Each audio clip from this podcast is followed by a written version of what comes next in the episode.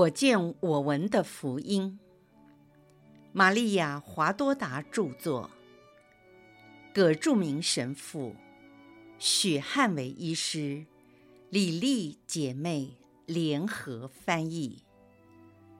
第一册：玛利亚和耶稣的诞生及其隐居生活。第十三章。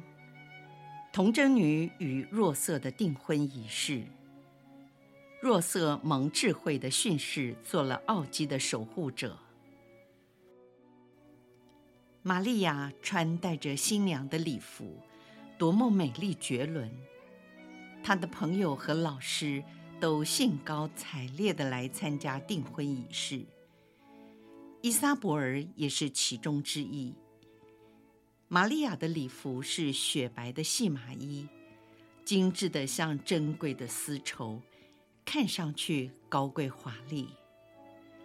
她的朋友在欣赏之余，向她提出了许多的问题：“这是你母亲的首饰吗？是古董吗？萨拉，你看这条腰带真是太美了。”苏珊娜，你看这条面纱是多么精致，里面还编织着百合花哎。玛利亚，让我看看你的手镯，这些都是你母亲留下来的吗？是的，她佩戴过，那原是我祖母的遗物。你仔细看看。在棕榈树和橄榄树的细枝交错中，还有萨罗满的印玺，也有百合与玫瑰花，真是巧夺天工啊！是谁做的这么的完美？玛利亚解释道：“这是达味家族的遗物，很多世纪以来，当妇女做新娘的时候。”必须佩戴这些宝石，这是祖先流传下来的。你就是继承他们的女子啊？这些都是从纳扎勒给你送来的吗？不，在我母亲去世的时候，为了万无一失，我表姐将嫁妆带回家保管，现在又还给了我。在哪里？可否将这些宝物让我们欣赏一下？玛利亚不知该怎么办。她一向善解人意，希望对任何人都不失礼。然而，在这千头万绪的情况下，这些东西可是放在三个沉重的箱子里，并不适合翻箱倒柜。幸好老师帮他解围说：“新郎就要到了，这时候别去打扰玛利亚，别让她为难。你们也该去准备了吧？”尽管他们有点失望，但他们都祝福并赞美了玛利亚。现在好不容易等这些叽叽喳喳的女孩都离开。此时，玛利亚才和老师享受一点安宁。依撒伯尔走了过来，玛利亚感动的哭了，可能是因为法努尔的安娜称呼她女儿，并以真正母亲的情怀亲吻了她。依撒伯尔安慰她说：“玛利亚，你的母亲虽然不在。”但是他的心神就在你身边，和你一起喜乐。你看，你佩戴的这些首饰，都代表着你母亲给你的温暖与安慰。在这些东西中，你更能深刻地感受到她甜美的亲吻。十几年前，当你进入圣殿时，你母亲曾经对我说。我要为玛利亚准备新娘的礼服和嫁妆。我希望亲手纺织亚麻线，为她做新娘的礼服，好在她喜乐的日子里，我并不缺席。你知道吗？在她最后的时间里，我去照顾她的时候，她每晚都触摸着你小时候和现在所穿过的衣服，还说：“我嗅到了我心肝宝贝茉莉花的香味。”我希望他在穿戴这些衣物时，也能嗅到妈妈的亲吻。还有，玛利亚，你披戴的面纱，有许多你母亲亲吻的痕迹在上面。她亲吻的次数，远超过面纱上的一针一线。现在，你穿上她为你做的衣服。更可以感受到母亲给你的爱与温暖，还有这些首饰，都是你父亲在困难的时候为你收藏、保留给你的礼物。他希望在你结婚的那天，美丽的像一位达味公主。玛利亚，你不是孤女，因为你的双亲都与你同在。你有一位完美的丈夫，他对你来说是父亲，也是母亲。玛利亚紧接着说：“是啊，真是这样。对于若瑟，我没有任何不满意的地方。不到两个月，他已经来探望我两次，今天是第三次，风雨无阻的。”只是为了尽力协助我。你想，我不过是一个贫穷的女子，年纪又比她小很多，她从来没有拒绝过我任何的请托，也不等我要求，她就主动去做，仿佛有天使预先告诉了他我的想法。他不等我开口。就先跟我说，玛利亚，你是家中的承继人，我想你更希望住在你父亲的家里。如果你喜欢的话，可以自己做决定。同时，为了完全遵守礼仪，请你到我兄长阿尔斐的家住一个星期，我会去那里接你。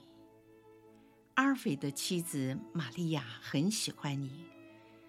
在举行结婚仪式的那天晚上，参礼的队伍将从他家出发，陪着你一直到送你回家。若瑟是这样的通情达理，即便有人闲言闲语，说他的房子我不喜欢，他也毫不介意。他是那么的好，我不能不喜欢。但说实在的。为了过去的回忆，我的确希望住在自己的家里。若瑟真是个大好人啊！有关你守贞的誓愿，他有什么表示吗？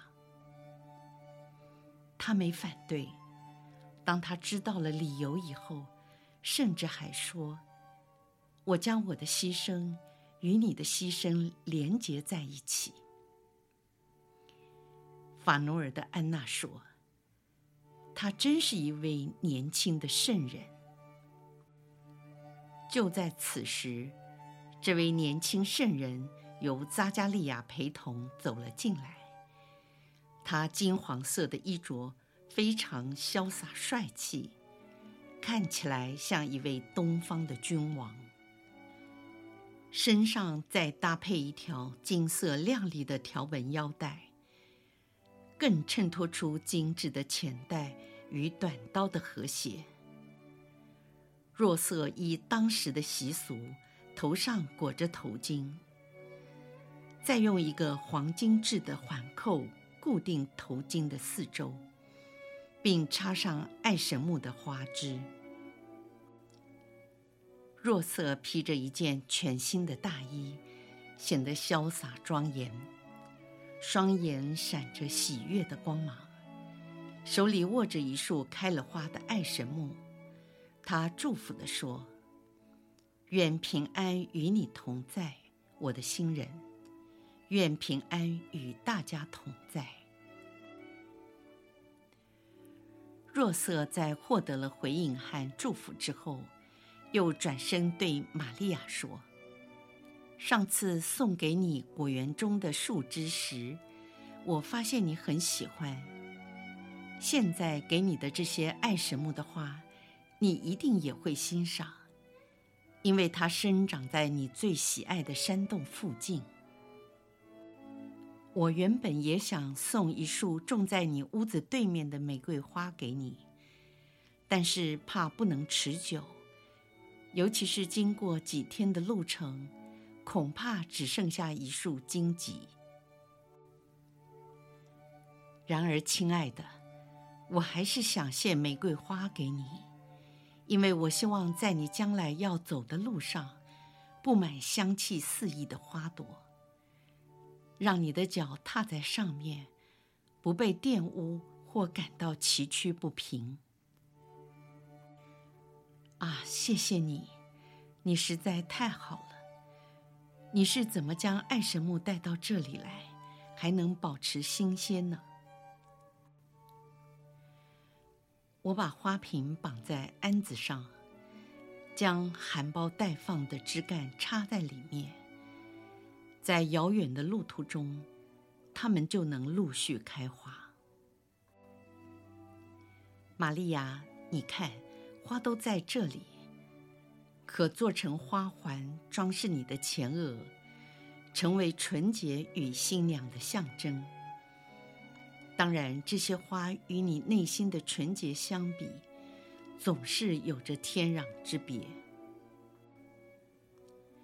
伊撒伯尔和老师装扮了玛利亚之后，他们用爱神木的花和小朵玫瑰，为她做了一个珍贵的花环，戴在额头上。玛利亚正准备将大衣披在肩上时，若瑟立刻上前帮忙。用两支别针将大衣固定在她的肩上。老师兴奋又慈爱地为玛利亚整理好衣服。等一切就绪，若瑟将玛利亚拉到一旁说：“这几天我常默想你的圣愿，我也曾经向你表明过我愿意。”但是我发现，我个人的献身誓愿是不够的。玛利亚，我现在已经了解你誓愿的含义，而我还不堪当获得天主的启示。然而，有一种低沉如微风的声音，使我理解了你的秘密，让我至少更了解它真实的意义。玛利亚。我是一个贫穷的工人，学识不高，财产不多。我将我的宝藏，也就是我绝对的贞操，终身放在你的脚下，为了使我堪当在你身边，因为你是天主的童贞女，我的妹妹，我的新娘。你是关闭的花园，是一个封锁的泉源。我想，《雅歌》这本书的作者，在写这些话的时候，有你的形象在他心目中。我是这香气四溢花园的守护者，在这花园中有最宝贵的果实，也有最甜蜜的活水之泉。爱妻啊，由于你圣洁无瑕及温柔。你征服了我的心神，你是完美的，你比晨曦更美丽，你的心充满着光明，像是一个光辉灿烂的太阳。你完全爱天主，还爱世人，以你妇女的牺牲，将救世主带给人类。请来，我的爱人。若瑟很慎重地牵着玛利亚的手，领她走向门口。所有的人都跟着他们。玛利亚的伙伴齐聚在外面，欢度这大喜的日子。他们都穿着白色的衣服，披着一条面纱。这对新人在围观他们的群众之间，穿过了院子和走廊，来到一处不是圣殿的地方，好像是为了举行礼节的大厅。在那里有灯光，有羊皮卷，就像在会堂一样。新婚夫妇来到一张像讲台的书桌前，就在那里等待。其他的人站在后面排成几列，另外还有司机和一些好奇的人站在最后面。大司机庄严地走了进来，在好奇的人当中，有人发出声音说。是他来主持订婚仪式的吗？是的，因为新娘是王室与司机家族的人，达味与亚郎之花，又是圣殿的真女，而新郎是达味族谱的人。大司祭将新娘的右手放在新郎的右手中，隆重地祝福他们。愿亚巴郎、伊萨格、雅各伯的天主与你们同在，愿他结合你们，愿他的祝福彰显在你们身上，赐给你们他的平安及很多的后裔，也赐给你们长寿及安详的善终，到达亚巴郎的怀中。说完，他庄严地离开，就如他进来时一样。他们相互交换了许诺，玛利亚成为若瑟的未婚妻，若瑟成了玛利亚的未婚夫。在场的人井然有序地走了出去，进入另一个大厅，在那里，两位新人签立婚约，在证书上写着：“玛利亚是达维家族雅敬。”和亚郎支派安娜的女儿和继承者，并将嫁妆、她的房屋和其余的物品，以及她个人的衣物与其他由父亲继承的东西，都交给她的未婚夫。整个仪式就此结束。这对新婚夫妇经过一个大院子。从圣殿妇女服务区的出口走了出来，在那里已有一辆装备好的马车等待着他们。马车的帐篷是敞开的，玛利亚几个沉重的箱子已经放在里面。亲友的祝福和吻别，鼓励与叮咛，并互道珍重再见。然后，玛利亚和伊撒伯尔上了车，坐在帐篷里。若瑟和扎加利亚坐在前面。他们都脱去了礼服，穿上黑色的旅行装备。马车在启动了之后，一匹深色的大马开始慢跑，穿过了圣殿的围墙，离开了城门。来到田野，正逢春天的阳光普照，大地焕然一新，碧草如茵，花开了满地。玛利亚在面纱下掉下了眼泪，她不时地拉开车帘，注视渐远的圣殿和城市，依依不舍地眺望着。神事就此结束。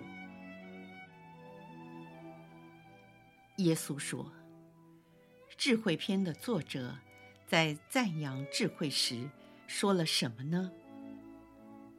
在他内的神原是聪明的、至圣的、唯一的、多样的、微妙的、无所不能的、无所不察的，又是洞察所有明达、洁净和精致心灵的。它是如此精纯，能渗透深入一切。它是天主威能的气息，因此任何污秽都不能进入它内。它是天主美善的肖像。它虽是独一的，却无所不能。它虽恒存不变，却常使万物更新。进入圣善的灵魂，使他们成为天主的朋友和先知。你注意到若瑟，他不是因人本性的学问，而是因超性的教导。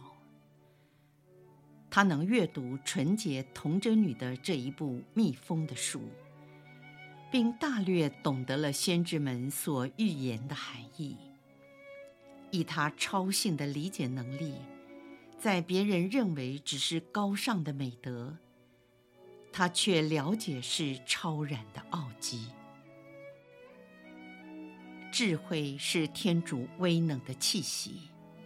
是全能者荣耀的真诚流露，而弱色充满着智慧，以坚定的心情奔向玛利亚这位圣宠的大海，与他建立属灵的关系。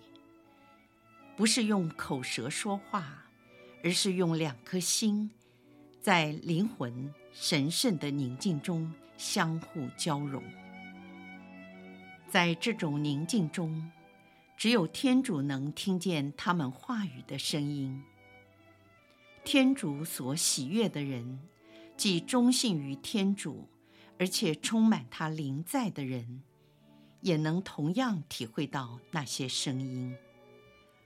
一人若色的智慧，因为与充满圣宠者玛利亚的接近和共融，而日渐成长。